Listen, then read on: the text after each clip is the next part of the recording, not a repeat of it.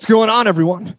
And welcome to another episode of Writing Friction. And as always, today's guest is pretty cool. Everyone say hello to Sam Tallent. How are you, Sam? Good. Thank you so much for having me, Michael. Hello, everyone. Yeah, man, this is a blast. Uh, Um, Michael got a new apartment right upstairs, and I want to be the one to break the news. So I don't want you to have that. So we're all very excited for Michael to move into a one bedroom above his current studio apartment. Correct. The SF Chronicle will write about it tomorrow, and I imagine my That rag, that pinko commie rag. Mhm, and my Good. my thousands and thousands of Twitter followers will follow along with every move. Um, yeah, I actually have a puppy too, and she'll be making the move with me. It's a bulldog puppy. That's But- nice of you. I'm glad you're not leaving her in the apartment when you move. That's At this point, I might. Uh, yeah, she's destroyed everything in this apartment, so I'm hoping she doesn't destroy everything else in the new apartment. That would. suck. Oh God, what a Do you, you ever have a dog? You ever have a puppy or any animal? oh yeah, What? what Right here. What? boy, girl, name? we got Gordy. Uh, he's a boy, Yeah, and he's right. 13. Yeah. and um yeah i mean i, I looked into him because my wife had him first so i never got him when he was destroying everything besides eating her her underwear which Yeah, he's no, a big fan of I love it. I love it. So, Sam, I usually start the podcast, um, kind of introduce yourself, let people know, you know, where are you from? Obviously, for people who don't know, um, Sam is a very talented stand-up comedian, and for the people who do know, I'm a stand-up comedy fanatic. So, this is the first time I'm kind of linking up with Sam, and we'll kind of get into that. But yeah, introduce yourself, Sam. Where are you're from, and how did you kind of get into comedy? uh, i was born and raised on the eastern plains of colorado in elizabeth colorado which is like a population of less than a thousand and then in 2005 i moved to denver uh, and started doing improv and stand up and then moved to ithaca new york for a couple years and then back to denver and i've been doing stand up and comedy since i guess 2005 now Uh huh. That was your first open mic. Yeah, so I did improv first because I never wanted to do stand up. I always wanted to be like uh like a sketch comedy, like Second City, like Yeah, yeah. uh, you know, like Chris Farley and those kind of guys. I always idolized that cast of SNL that had like Sandler and Spade and uh, Norm Macdonald's my favorite comedian of all time. So I never thought I was going to do stand up, but then um after doing improv where you you know, you have to like perform with people who you know, like their husband just died and they're trying to get out of the house, or um, the funny guy at the office, you know, um, who's just pretty much uh, quoting Mad TV instead of being original. I got into stand up so I could be alone on stage and uh, never looked back. Yeah. Um, I mean, obviously you said, you know, growing up in Eastern Colorado, Denver being the major city, probably closest to you. Also, Denver has always been kind of known as a comedy hub. Um, the comedy works, you know, things like that. You know, Denver has been known for that. My question for you though, wh- when you moved there in 05, was there an improv scene there? Was there something you could kind of walk into? Yeah, well, first of all, I appreciate you saying that Denver's a comedy hub because being from Denver, or you know, at least being a comedian from Denver, we have such a chip on our shoulder because everyone thought Chicago and LA and New York, you know, Austin, Texas, Boston, they're all great places, but yeah, Denver has like pound for pound, I think one of the best comedy uh, lineages in the history of stand up. So thank you. Um, yeah, there there was a, there was a couple theaters in Denver. There was a short form theater where you could do like Whose Lines Is Anyway stuff and get paid, uh, called the Impulse, I think. And then, yeah, I, I signed up for the Bovine Metropolis's classes.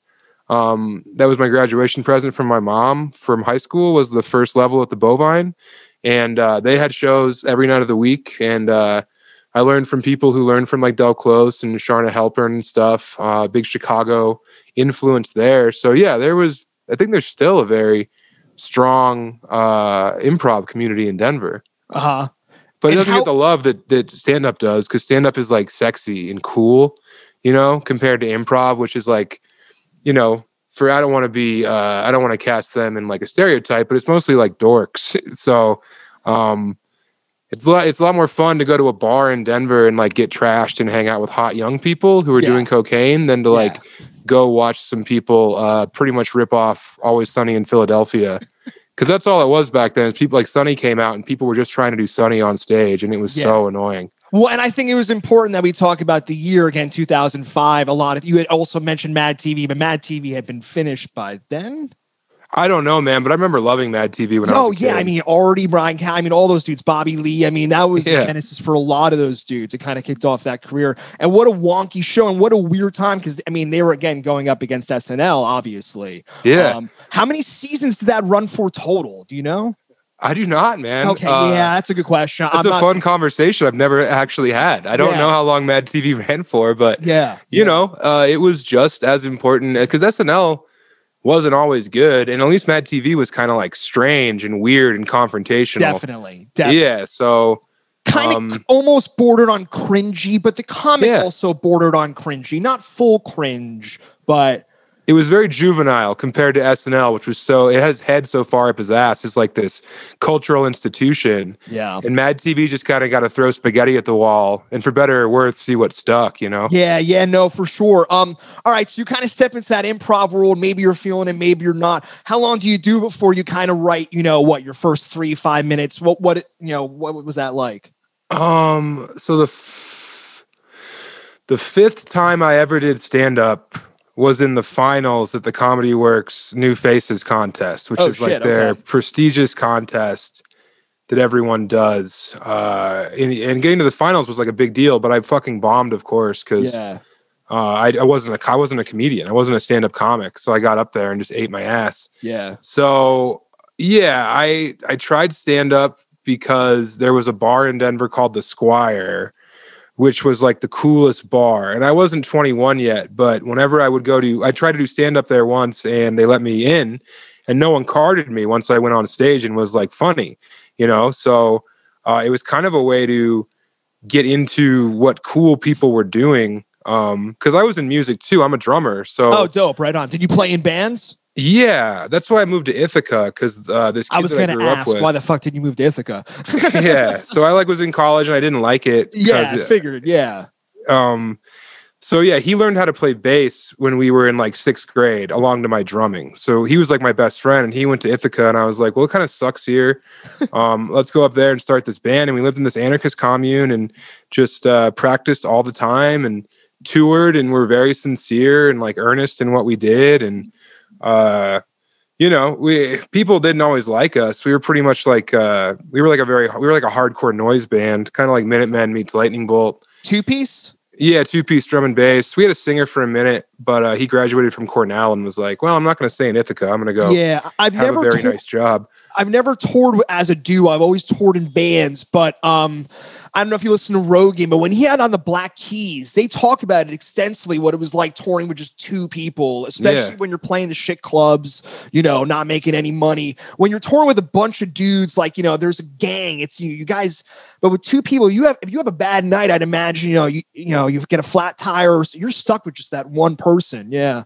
Yeah, we never did it just a two piece. Like we Oh, would always thank bring uh, a friend along to take photos because you know it was it was like a it was pretty much a vacation. Yeah. So we were never just us. There was a couple gigs we would do in like you know Buffalo or go over to Burlington, Vermont, where it was just the two of us. But yeah, we would always. Uh, and then later on when we would tour, we would bring an opening band that was our friends. But yeah, man, that fr- that band was just a friendship. Is all it was. It was just a platonic, deeply, deeply held friendship between two men, and uh, you know we, we were brothers in arms. We didn't make money. We only played DIY spaces yeah. because we were like so into the politics of uh, anti-capitalism and anarchy at the time, or at least anti-statism. And uh, yeah, so it was just the two of us eating quinoa and dumpster diving, and you know making our own merch, making our own CDs, and never coming home with money. It was never lucrative. I always lost money on tour.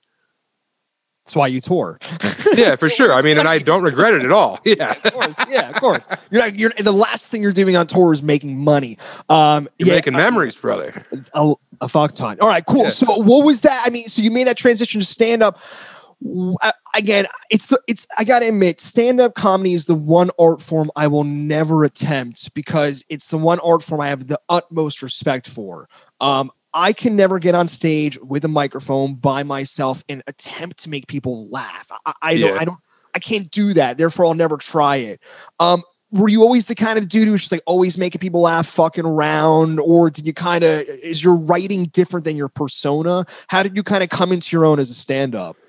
Uh, yeah. I mean, I always have valued humor above anything else, and like, uh, you know, my friendships, all that stuff. So I was always a funny person. My parents were funny. My family was funny. So um, I'm not a good writer on stage. Like I'm very silly on stage, and there's never any politics or like I'm not trying to. I, I just want everyone to get the most laughs they can for the money they paid, and also I'm like trying to kill. You know, I don't think it's an art form, uh, and I have this conversation a lot just because like in art you get to have like uh, symbolism and you get to like be in the nuance and you get to make people feel a multitude of ways like one painting can make people feel sad or happy or like chagrin or whatever and in stand up you just have to make them laugh like that's the only thing that you're doing if you're not making them laugh then you're not you're not doing you're not a comedian you're not doing the job you know? Yes and no. The argument immediately, as soon as you said that, and I don't disagree with you. I, I obviously a comedian's job is to make people laugh. Bill Hicks would be an example that comes to mind, where a guy who not only is he, is he making you laugh, but he's also making you think. You know, you're not laughing the entire time. Like you talked about Norm Macdonald, I think, before. Like he's not always. Sometimes the joke goes past, and then it takes five minutes for it to kind of come back to you. Um, there's ways to go about it, yeah. But I, I dig with what you're saying for sure. Yeah, I mean, making people laugh, obviously, yeah. Number Yeah, man, but like if I'm buying a ticket, I would much rather see Harland Williams or Sinbad than Bill Hicks. You know what I mean? Like if I yeah, had an yeah. option, if it was like you can go see any comedian, I would never. I mean, eh, top ten, I wouldn't see Bill Hicks. You know, because that's like I don't want to be right? We're preached talking to. about taste. Yeah, yeah. Sure, that's fair. Yeah. Um, and but to be honest, I'm not even a huge Bill Hicks fan, but as soon as you said that, I'm like, oh, well, that's a dude who was known for doing that. You know? Mhm. Mhm, mhm, yeah. He yeah. also he also dressed like a cowboy in his last special, Definitely. and no one made fun of him for it. You know that one where he came out wearing a cowboy hat and a duster. was he dying? Was he dying of cancer at that point? Yeah. All right, we give him a pass.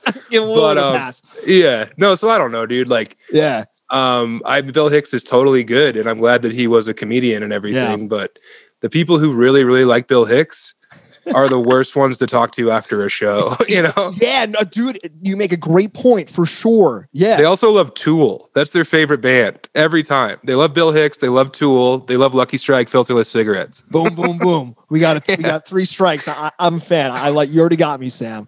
Um, so for people who don't know, the reason Sam is even on the podcast was because I did a podcast with Doug Stanhope. Yeah. And I don't know if Sam knows how that even came about, but real quick, the story was I came home one day and I was letting Reba, my puppy, out of the crate, and she comes out and she just pukes, just she eats Oh, something no. off the ground.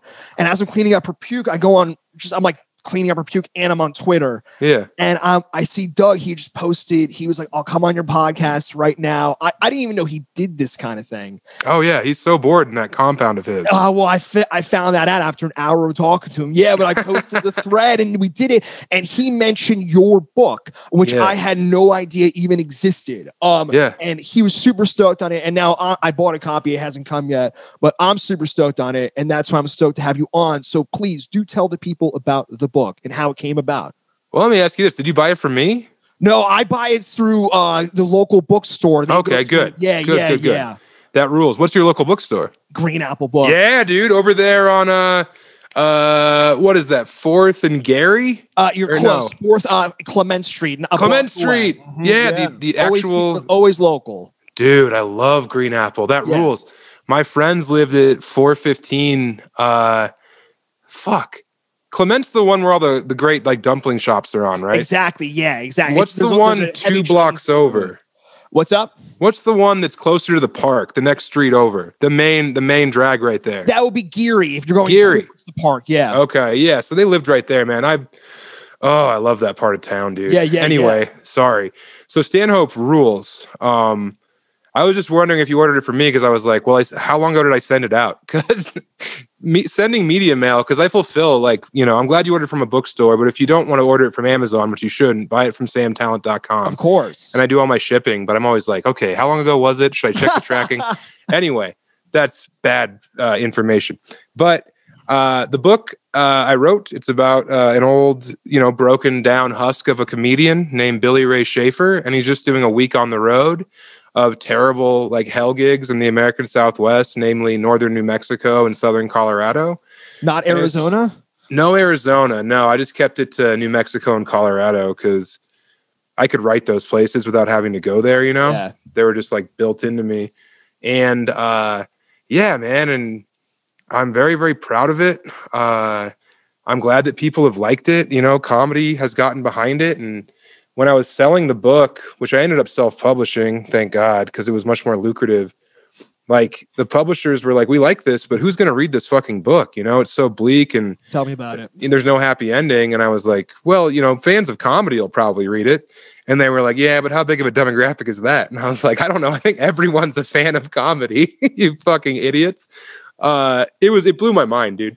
But um, yeah, then Stanhope, I sent a copy to him and he loved it and he championed it. And you know, from there he got me on Bert Kreischer's Bert Kreischer's podcast, and he got me on WTF with Marin. and it was just all through the strength of Stanhope getting behind it because he has his integrity. You know, like every comedian knows that even if you don't like Stanhope's act, which I do, he's one of my big heroes.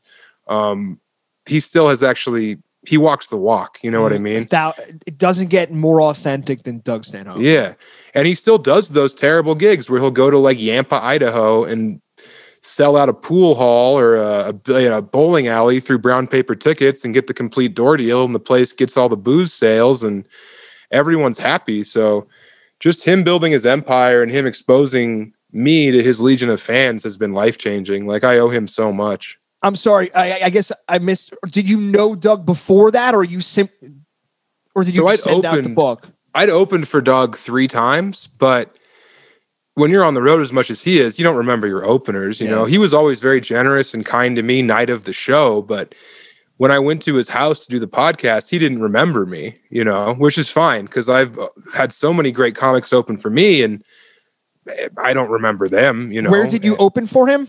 I opened for him in Greeley, Colorado, and then at the Oriental Theater in Denver twice. Oh, dope! I don't know that place, Oriental Theater. Oh, it's great, man! Just a big theater in West okay. Denver. Uh, I know, you know, Denver very well through touring, and I, you know, I played yeah. you know, in Boulder too. But yeah, okay, I don't, yeah, I don't know that place. Where'd you guys play in Denver? Oh man, we played all mostly Boulder, but God, I mean, I can tell you the shitty places in Denver we played. We yeah. played that place a bunch of times. It's either the Lions Lair. Lions Lair, dude. Oh man, I could tell you some fucking stories about the Lions Lair, dude. Pulling up snow, but we, we drew the band drew. Yeah. I mean, we would pack that place. But right across the street is the Fillmore. there's another venue. Yeah, right down the street. Yeah. What neighborhood of Denver is that called? That's East Colfax.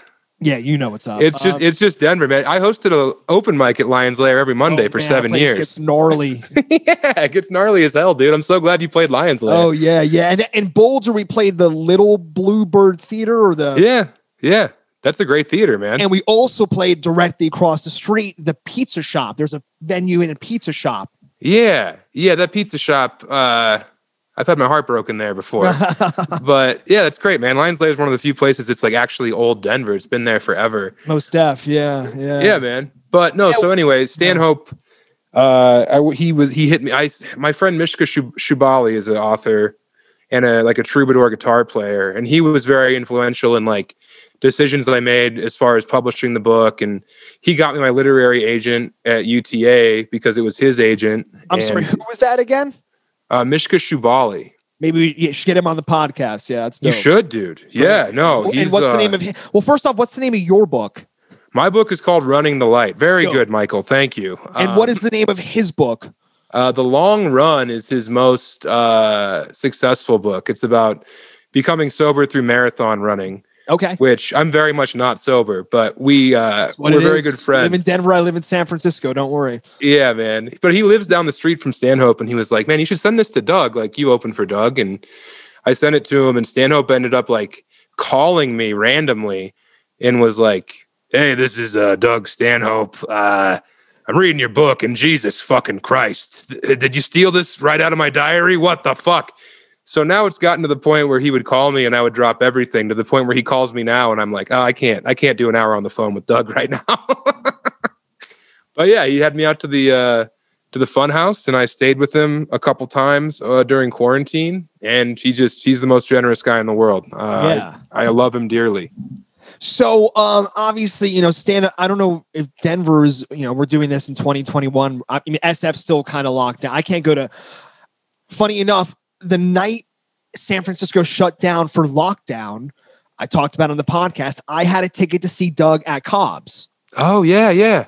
Mm-hmm, that yeah, night, you didn't so do it right. Long, oh, what's up? He didn't do that show, right? No, and he talked about it on the podcast. He Yeah. was at the club backstage, and they were like on Twitter announcing maybe it would, and then it was like 50 capacity, and then eventually they just yeah they shut that shit down. Um, so let me ask you, when's the when was the last time you were on a stage, man? Um, so I didn't. I did stand up only outside during quarantine, and I did it in like Wyoming and South Dakota, in places that were comparatively low risks for COVID. You know, because my wife's a doctor, and she was just like terrified. And then somehow in December, I got COVID. Um, and you know, thank God it didn't. I just lost my sense of smell and taste, and that was it. Um, Did it come back? It yeah, my taste is back and my smell. It's the tough part with the smell is that I never had a good sense of smell. Same So here. because I smoked cigarettes for so long that I'm I Jewish, but yeah. Oh man, it's a mitzvah to be here with you, Michael. All right, there it is. um, that's cool, man. I wish I had some kind of cultural identity. I'm just a white guy. um, but so I, I did I did stand up two Wednesdays ago at this new comedy club in Oh, dope. Fort Collins. I'm sorry. So is Colorado open? Mm, you know what the issue with Colorado is, man, is like Denver is Denver and Boulder are very like liberal in their politics. They're incredibly blue. But the rest of Colorado is incredibly Republican. Actually, we're the birthplace of the Libertarian Party, so it's like very purple here. Um, so there'll be people who totally believe in the science of it, and you have to wear a mask. But at the same time, they're like, "Well, I'm not shutting down my business." It's it's just a fucking there's a lot of cognitive dissonance in Colorado where it's like, yeah, you know, we voted for Biden, but uh, come in and get all you can eat wings. Uh, it's that kind of thing, you know? So, yeah, Colorado, Denver is not open for like shows and stuff. So like the Comedy Works isn't doing like 50% capacity. So, Comedy Works South is it's the there's Comedy Works downtown, which is the that's like, you know, Mecca. Uh, but that, that room is it fits 220 people Yeah. and if you were going to have 50 people in there it still wouldn't be safe so the south club is much bigger and they have about 500 seats and it's tiered so there's an upstairs and a downstairs so they are doing shows there um, at i think quarter capacity Right on, right on. Mhm. Yeah. Fuck, dude. I mean, the last show I went to, I saw Mark Normand oh at good Cobb's January 3rd. yeah That was the last show. Um, and I'm saw mark mark rules Oh yeah, no, Mark's. I mean, I don't know Mark, but yeah, he's a great, obviously a great comedian who's kind Yeah. of you know doing his kind of blowing up at the moment. So I got to ask. So you uh, had you you said maybe you did some writing before. How did you kind of tackle taking on a novel? Did it kind of just spit out of you, or was it a struggle to get it get it on paper? it did spit out of me Yeah. Um, I wrote short stories initially, and then I moved to Vegas for two years. My wife's first two years of med school were in Vegas, Okay. and like you can't go outside. Like I'm used to in Denver, like going outside and reading in a park or like you know just walking around. But in Vegas, it's 120 degrees, like 10 months of the year. So I was kind of like locked in my house, and uh, I was writing something else. I wrote like probably 150,000 words of something else, and then the first chapter of my book ended up being. Um, it was supposed to just be a chapter in this other book and then i got i wrote the guy and i was like well i kind of know this guy let's see what happens with him and then the book just kind of dumped out of me man uh, Uh-huh. over the course of like eight months you know Uh huh. yeah were you doing? I'm sorry. I guess the time frame gets a little lost on me. When you moved to Vegas, were you doing comedy still, or was that when you were doing comedy? oh yeah so i never quit doing stand up Okay. uh, i've always done stand up um you know like 40 45 weekends a year for Yeah, the last yeah. 12 years It's Well, been oh, I'm was sorry. gonna say because Vegas isn't really known as a comedy town, right? not good comedy, man. Vegas fucking sucks for comedy. Yeah. Um, and there's funny comedians there. I always say Vegas sucks, and then people will be like, "Oh man, that's why did you say that?" And it's like, no, I'm not talking about like Jocelyn Sharp and like Brandon Hahn. Like, there's funny people there, but the crowds there are so fucking. They're so unimaginative. They're just not creative. They're going to see like big C comedy, you know, like uh, the and they're not trying to see someone do something new. They want to hear someone talk about their wife's pussy being sweaty or like uh, you know, what's up with Chinese people? It's just the worst kind of comedy that exists still. You know what I mean? Could, could you give me? I've never. I'm gonna steal that big C comedy, but first you got to explain or give me an example. The first person that came into mind, and tell me if I'm wrong, uh, would be Sebastian.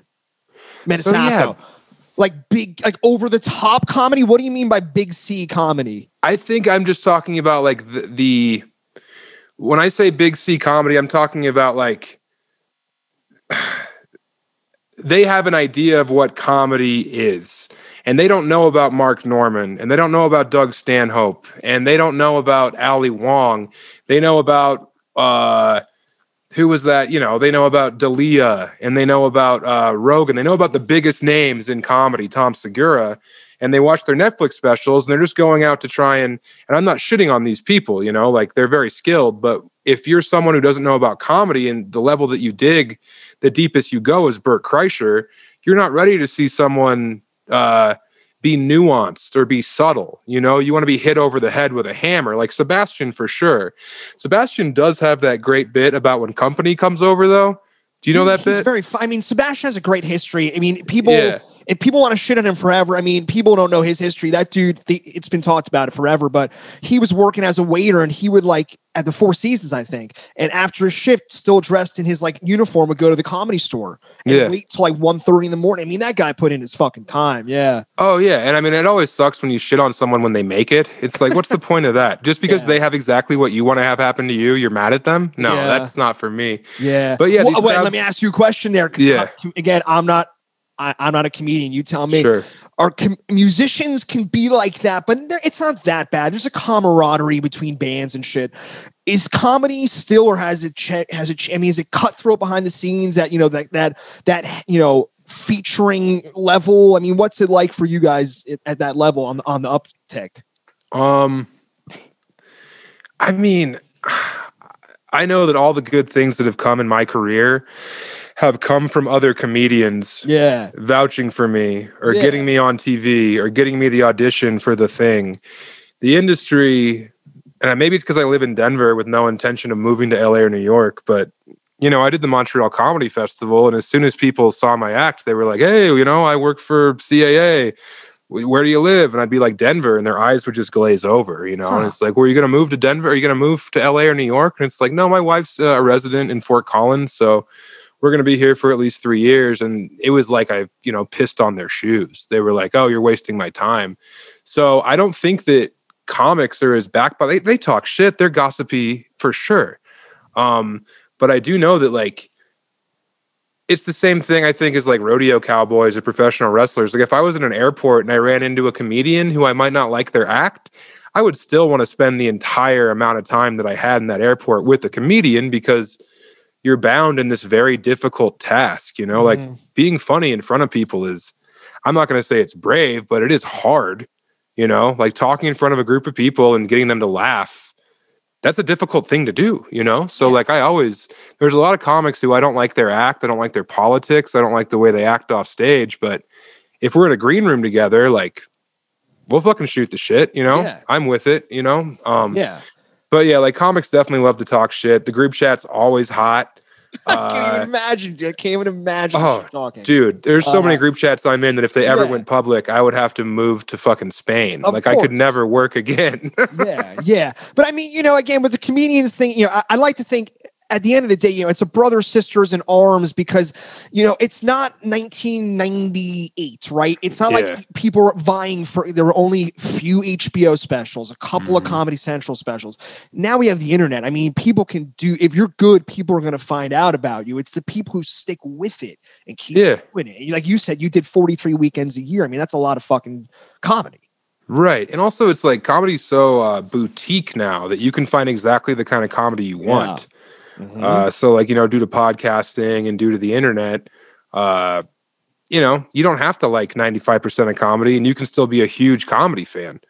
And I think that that's good. And I think a lot of people, a lot of people want to pretend like it's still 1995 and we're vying for the same, you know, like getting on fucking Conan's going to change your life. And it's like, I know so many people who've done Conan who still work at Kinko's, you know, Same like there's no, bands. yeah, exactly. There's no kingmaker anymore. Um, so uh, being nice is just a good way to do business because you don't know when Tim Dillon's going to blow up. You know, like being mean to Tim Dillon. I know. I fucking love Tim Dillon. Um, I know a lot of people didn't like him. I knew that people like thought that he was, uh, you know, kind of a huckster and a flim flam man and, uh, you know, a fucking alt right uh, bigot, you know, and it's Not like, a no, lot has he's- changed, but yeah. yeah, I know, but he's just like you don't understand that he's doing he's doing satirical Alex Jones. Like you don't get it. You you look dumb when you don't like Tim Dillon. That's how I feel. So Mm-hmm. you never know who's going to blow up. So it's just nice to be nice to everybody. Again, yeah, man. I mean, at the end of the day, why not just be a, nice person, regardless of whether it's going to help you out or not? You- You'll go to sleep feeling better. Um, I don't, you know, again, but I'm from New Jersey, northern. I'm from where they filmed The Sopranos, Yeah. so I am from the mecca of aggression. go Did fuck you- yourself. Have you ever been to Bananas Comedy Club? Yeah, well, weren't there a couple of them? I I feel like, how you answered that question. there was definitely one in a mall. I don't know if it's still in that mall, dude. I've seen. I mean, yeah, but I've seen a lot of comedy in Boston. yeah. Uh, I forget it was either Nick's Comedy Stop, whichever club was in Faneuil Hall. I don't know if it's still there. Yeah, I know what you're talking about. Um, but I saw Bo- Bob's my ex girlfriend was this is a long time ago. Northeastern, she was going to college there, and we went to see Bob Saget. oh I wow. sat, I sat, and we sat in the front, dude. And this is 15 years ago or whatever. Yeah. And I had a Jewfro. Like, and he probably ripped me apart. If he did an hour, Yeah. 17 minutes was just making fun of me because my girlfriend was hot and I was like not attractive. And yeah, You're and I very mean, handsome. I'm looking at you. Well, a bad thank you. I appreciate Yeah. that. Uh, but back, it was just like the. I mean, it was not working, and um, and I mean, that was probably the first time I'd ever been shit on. Yeah, I've been. Sh- I mean, I can go. Th- I've seen a lot of shows because Sure. again, I, I- I'm a- I'm a single dude, so I go to all these shows by myself. I'm Yeah. that weird comedy fan dude, Uh huh. like sitting at the back bar. My Yeah. um, so I've had very. I'll tell you a quick little story. I got I got to see Chappelle at Punchline. Uh, Have Uh-huh. you ever been to the Punchline in San Francisco? Yeah. Yeah. Definitely. I've, I've So worked I'm- there a couple times. It's great club. I'm at the back bar, and it was when Chappelle it was like you know when he was doing, he would just announce it and tickets Yeah. out. I get a ticket. I, I you know I might have done you know I might have hung out before some people beforehand. We won't talk about what went down there, yeah. but I show up to the punchline. I'm like ready to go. in uh-huh. the back, Chappelle does his thing. He does you know two hours smoking cigarettes, doing shots Yeah. For people who have never been to the punchline, you're like at the back bar, but in front of you is the main crowd. So there's an Yeah. area you could walk. There's a little walkway. Which is, I don't know how those waitresses navigate that. it's so insane. Again, in one of I think the best clubs in the country. Um, 100%. Yeah. and in fucking walks Chris Rock, and no one holy shit. and no one sees him in the crowd except for the people, the ten people at the bar, including me. Yeah. I'm like, oh dude. Chappelle bring they they.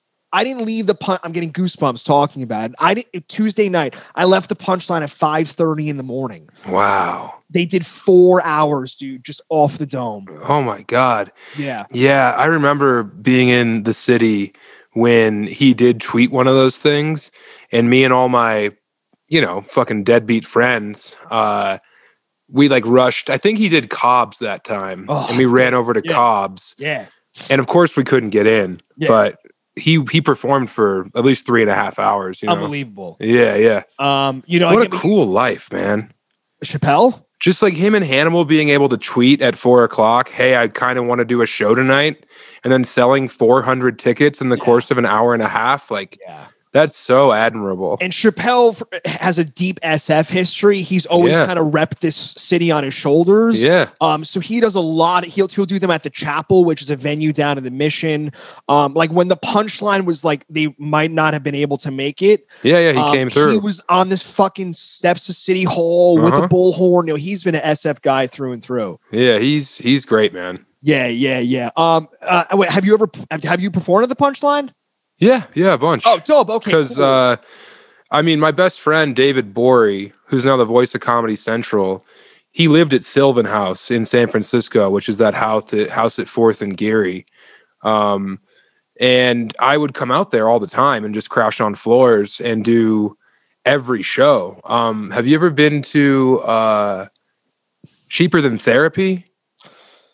Is, is that the name of the show Yeah, and it's in a very small black box theater in the theater district? Yeah, yeah. Mhm, I've been there. Yeah, yeah, yeah. It's one of my favorite rooms to work Yeah. out. Dude, this Um, city, I love this fucking city, man. I'm jealous, man. Good for you. It's fucking killer there. yeah, I, I hope I've that, spent you a lot of time there. This whole thing again, Denver too. You know, uh, I'm happy I just don't live in. I'm happy we don't both live in Austin right now. Fuck, I Uh, know, dude. I How know. crazy is that? I mean, I don't get it. let me ask you. I mean, as a dude who's kind of you know up and up, coming on up, you have no desire to hop on the bus, get a little plot of land outside of Austin, and wait for Rogan to open up that club. No, like I mean, every other comedian out there. I know Tim just moved there, right? I I think ev- literally every comedian is moving out there. No, man, I don't have any uh anyone to do that. Um, Interesting.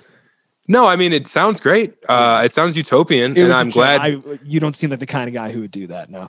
No, I mean, but a lot of people moved there. A lot of people moved to Nashville and they're great cities. But you know, I'm I'm a fucking happily married man now, Yeah. dude. I'm I'm locked into my wife. yeah. I also don't want to live in, you know, MacArthur, Texas. Fuck that. Well, Yeah. I, you had said earlier, and I want to first off say congratulations for even perf- performing at the Montreal Comedy Festival. That's a huge. Thanks, huge- man. You said just for laughs. Um, then you said immediately after the you know agents were talking to you and they kind of rolled their eyes when you lived in Denver. At this point, how was it even with the internet and whatever? How do you even have to live in LA, New York? I mean, it real quick in the publishing world, the entire publishing world is based in New York City, which Yeah. at this point it doesn't have to be, but it is. Um, why, you know, what what are your thoughts on that going forward? I mean, why the fuck would you have to live in LA at this point? Not only do you not need to live in LA or New York, you don't need a manager or an agent anymore. Um, managers and agents have to act like they're so important because if they don't, then they're just going to disappear. And also, I think that they're very good at finding someone who has a hundred thousand YouTube subscribers, uh, letting or you know has a podcast that does decent numbers, and then going to them after they've done all this work and built their name for themselves and trying to get their hooks in and get their 10% of a pretty known entity. Um, I don't, I think managers and agents are very good at uh, getting with people in comedy, at least, who have been doing comedy for three years and they're pretty enough or unique enough looking to be in a commercial and just trying to not necessarily even, I, I don't think they're looking out for comics or trying to build comedians like the way that they were when I started. Uh, now they're just trying to protect themselves, man, because as so many people have pointed out, they're a vestigial tale. Like you don't need them anymore.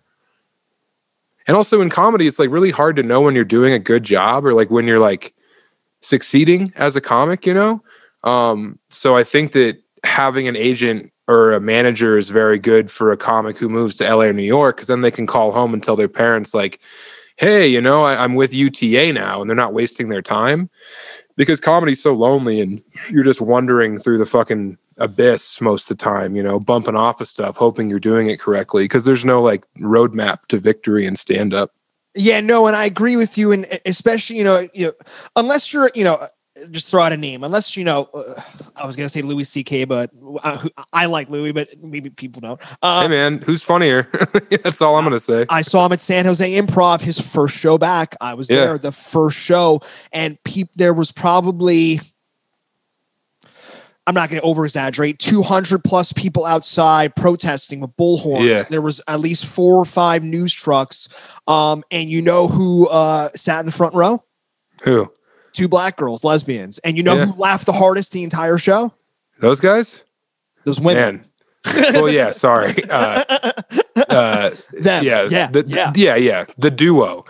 Uh, I, I always say guys, and I think it's on. I think it's gender non. don't worry. I, someone someone yelled to me. Literally, I you know I have a couple you know a lot of gay friends, and Yeah. one of my friends I was talking. I said I said girl. He's like, do you mean woman? Oh like, yeah, Okay, yeah. He's like, girl makes it sound like she's 15. I'm like, okay, well, Right. she's not, but relax. that's one I'm working on because my wife is so adamant about it. But I, I like y'all. I like guys. But yeah, like I wish Louis would have apologized better. You know, like that would have been good uh, to show a little bit of humility. But as far as his body of work, it's still excellent. You oh know? yeah, yeah, yeah. Um, wait, but why did I bring him up? Um, oh, the agent thing. If you if you're a kind of dude or girl or whatever, uh, who's you know raking in millions and millions, yeah, it makes sense you need an agent or a manager to do those kinds of things. But if you're the kind of person like we linked up via Twitter, you don't need an agent to link up to do a podcast. Not at all. Um, you know, And you know what, man? I don't even know because, like, Like Hannibal, for instance, just has a lawyer. You Smart. know, like if you want to get to Hannibal, there's a phone number you can call and leave a message, a la Bill Murray. So I feel like once you're a, a known, uh, once you like can put butts in seats, I don't even know if you need an agent or a manager then, Uh, unless you just don't want to deal with it. Like I'm sure Seinfeld doesn't want to have to deal with anything. So he's like, I'm rich, take 10% and just keep the little shit out of my way. You know? I, I can clean my own apartment, but if I want to pay someone to do it because I'm either lazy or Yeah. lazy, you can pay someone to do it. Do you do that? No, I've never. I, kidding me? Come on, I've, I've never hired a cleaning person. I'm I'm so interested in hiring a, a, a cleaner for my well, now house. well, we started off the podcast. Now that I'm moving into a slightly bigger apartment, Yeah. uh, maybe I might have to. I don't know. I've never done it. I've never done I've it. never either, and I feel shameful even considering it because it's like you feel lazy and like you're pissing money away, but at the same time, it's like I fucking hate cleaning. You know? And you know what? It's it's basic, just economics. You know, yeah, person you're paying to clean your apartment is using that money to go buy food at a restaurant, and there, you know, it's a ripple effect. Obviously, you're right, man. It's trickle down economics. We're heroes if we hire a cleaning crew. Sam, I think we just solved everyone's moral dilemma if they ever needed uh, to uh, hire a cleaning person. Oh, it's a weight off my neck. I appreciate Yeah, that, yeah. So, what are your plans now, man? I mean, obviously, I'm assuming the world will go back to normal. Um, how do you kind of rev back up the engine? Do, I actually, I, I wanted to ask you this because I think it's going to be difficult for bands to do this. Yeah, You know, assuming that you know we can get back to full capacity at everything. Do you think there's going to be a, a clog and a back clog of people trying to get on stage at all these clubs? I know bands are going to have a hard time booking tours, probably. yeah. I I never thought about that. Yeah. Um. Yeah, I, I bet. I assume there will be because, you know, once if people are in a safe spot where they're vaccinated or whatever, like they're gonna want to go out and experience live content, right? The world will go on. right. But then how long does that adamance to be outside exist? Like the first three months when people can go see shit, like this summer, hopefully, it's going to be a fucking feeding frenzy for live performance. But then when winter comes back around, like let's say you're a band and you're trying to get booked, uh, and you can't get booked in a spot because of like that that clog you're talking about, you can't get booked until December. Like is it going to be worthwhile? You know like if, if if your big market's philadelphia and you're going to go play philly in december and there's a snowstorm obviously that sucks but i guess i don't know i'm trying i don't know i can't put I mean, the you point wrote a i'm book trying to it. make You know, you it, it's that's the that's the job. no i know i can't figure out the point i'm trying to make i think i haven't considered what you said and i'm just talking without actually thinking about it but yes i think you're right Yeah, it's gonna be. and that's a very I good think- point Yeah, I think there's gonna be you know because as soon as you know, let's just pick a year from now. Cobbs is at full capacity. Stanhope wants to get on that stage. You know, Yeah. Ali Wong wants to get on that stage. Nikki Glazer wants to get on that stage. A- Mhm. It's gonna be you know, yeah, I think it's gonna be interesting once it kind of opens back up. Uh, Yeah, I know that. Um, you know, some of the worst clubs in the country have been hitting me up to come headline. Like literally, the Loony Bin just hit me up, and they're like, "Hey, do you want to come to Little Rock? It's nine hundred dollars for five shows." And I told the guy who I'm friendly with, I was like, "Jeff, man, like, no, this is a terrible offer." And he's like, "I know, man, but everyone's so desperate to come back to work that this is what the bidding's at right now." And yeah, I'm like, "Oh, dude." What am I going to do? Take a $600 pay cut to go to Little Rock and eat my ass for fucking three nights? No way, man. And he's like, I feel you, brother, but this is just how it is right now. Yeah, is like, that at full? and that's a full capacity club. Oh, yeah. I don't think they ever gave a shit.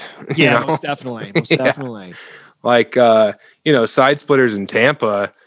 I don't know if they canceled the Florida, they show. don't- yeah, they don't. Yeah, exactly. yeah, they don't fuck. Uh, that's crazy, man. Yeah, what a great yeah. point, though, man. I never thought of that. That's crazy. Yeah, well, I, again, I, I, music is so old. Again, I, I know you said you don't think comedy is an art form. I do. Um, Yeah. I think it's an art form for sure. And just like music, just like book writing, all these businesses run parallel. I mean, you know, it's all about the dollar at the end of the day. I mean, you're talking about you know taking a pay cut and shit like that. Yeah. But at the end of the day, there's going to be a guy or a girl or whoever uh, who wants to get on that stage for that money. That's always going to happen, you know? There is for sure. And I just worry that the crowds who are so desperate for content are going to go out and see a comedian who wouldn't have been offered a headlining week unless it was during a pandemic. Mm-hmm. And they're going to be like, oh, this comedy sucks. Ag- Agree. and I'm gonna make the I'm gonna even piggyback off that idea. And I think Netflix fucked up comedy in a way. Huh. Only because in, again, I'm I'm as pure of a fan as comedy as you can get. Dude, Yeah. I, there's when you know a year or two ago when you put on Net- dude it was just fucking Yeah. day was another special and and you know especially with the people's attention spans an hour long special nowadays people don't sit there and watch a full hour they don't do it No. you know i think you mentioned bert kreischer it's either bert or tom talked about it but they said i think no bert he said specifically in his new special he took the best shit and put it at the front and Yeah. because he knew people after 20 30 minutes they kind of are tuning out um and yeah i think Wow. yeah yeah that's how i look at it netflix kind of it was just like jesus fucking christ um it in a way almost diluted the art form because some of those specials suck dick Oh, for sure, dude. There was a lot of really bad ones. Um, I remember I was a huge TJ Miller fan because he was from Denver and we were friends. Did you see his special, his HBO special? No there's two again Sure, so- yeah. yeah yeah Well, it was dog shit though. That's bummer to hear it was a bummer. I was like so stoned, and I was like, "All right, all I'm doing tonight is watching TJ special. I'm gonna get as high as fuck." yeah I was sitting there, and I asked my wife, I was like, "What? Am I Yeah. am I too stoned to know what comedy is? Like this Yeah. isn't funny, right?" And she's like, "No, it's terrible. what are you talking about?" yeah But yeah, man. I, but at the same time, it's like it's cool that Ali Wong, who worked her ass off for so long, finally got paid by Netflix. You know, so like Hell it is bad probably for ninety percent of comedians, but the people who got that money, like. I'm happy for them. You know what I mean? Oh, I mean, again, you know, there are some Netflix specials that'll go down in history, obviously. Um, Yeah. Netflix has put out some amazing specials, but again, for me as a comedy fan, it was just, it, it became so much that it became like a joke in itself. Yeah. Like, you, what another, you know, again, and there's another special. It's just like, oh, vey. Uh, it was- Yeah, oy vey. I like that. I say oy vey a lot. Uh, that's probably the most cultural appropriation I get into is uh, like I, I do a Passover now because I went to a Passover three years ago in Columbus, Ohio, and I was like, this is the best. like, what? Why don't we do this every year? And they were like, well, because you're not Jewish, uh, A. And I was like, all right, well, I'm going to fucking round up some Jews, which, you know, historically, that's not good. But uh, I was I was doing it for the right reasons. But yeah, man. Uh, and also, like, there's just people are lazy. Like, why would you want to leave your house if you can stay in and watch like allegedly the best comedians in the world? You know, in the comfort of your own home. yeah. I also worry about a bunch of people who were half-assing it at stand up. Like they would go to like three open mics a week and like and during quarantine they're like as soon as I can get back out there, I'm going to fucking chase my dream 10 times harder, you know. And like they were never good. Like they were bad. So it makes me nervous that all these like very unskilled comics are going to try and like clog up the stages and shit, you know. You don't think it's going to equal out in the other spectrum of where those really shitty comedians who were clogging up the stages will finally realize I no longer am going to do this? I hope so because I know a I couple was of them personally. Yeah, me too, man. I know I more hope than a couple. um yeah because i was like uh, how what am i going to do my whole life's been defined by being a comedian uh i won't be able to make it. And like i was fine you know like not having to be in an airplane twice a week. Like it was nice to be forced to take a break from this thing. Of Yeah. course i miss it and i can't wait to go back but all these people who i remember when uh co- when covid first hit there was like a fund for comics in denver for like rent relief and stuff. Yeah, yeah.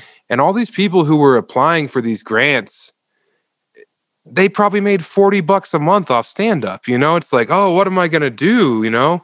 All my money's gone. And it's like what? You never ever made money off stand up Yeah. what are you talking about? Like get out of the way you know? There's yeah. people who actually were making some of their rent off stand up and you're just in the way of them like i don't know that really pissed me off man. It was like stolen valor you know I get it. I get it. Um, and you know, it's 2021. I like to think, you know, the world for comedians now. that If you're the kind of person who wants to get after it, there are so many tools right now. That, I mean, look at Andrew Schulz. You know, I mean, there are people Yeah. who have turned this pandemic into something that is just, you know, they've launched their careers by doing things. And you know, again, it just depends on if you want to get after it.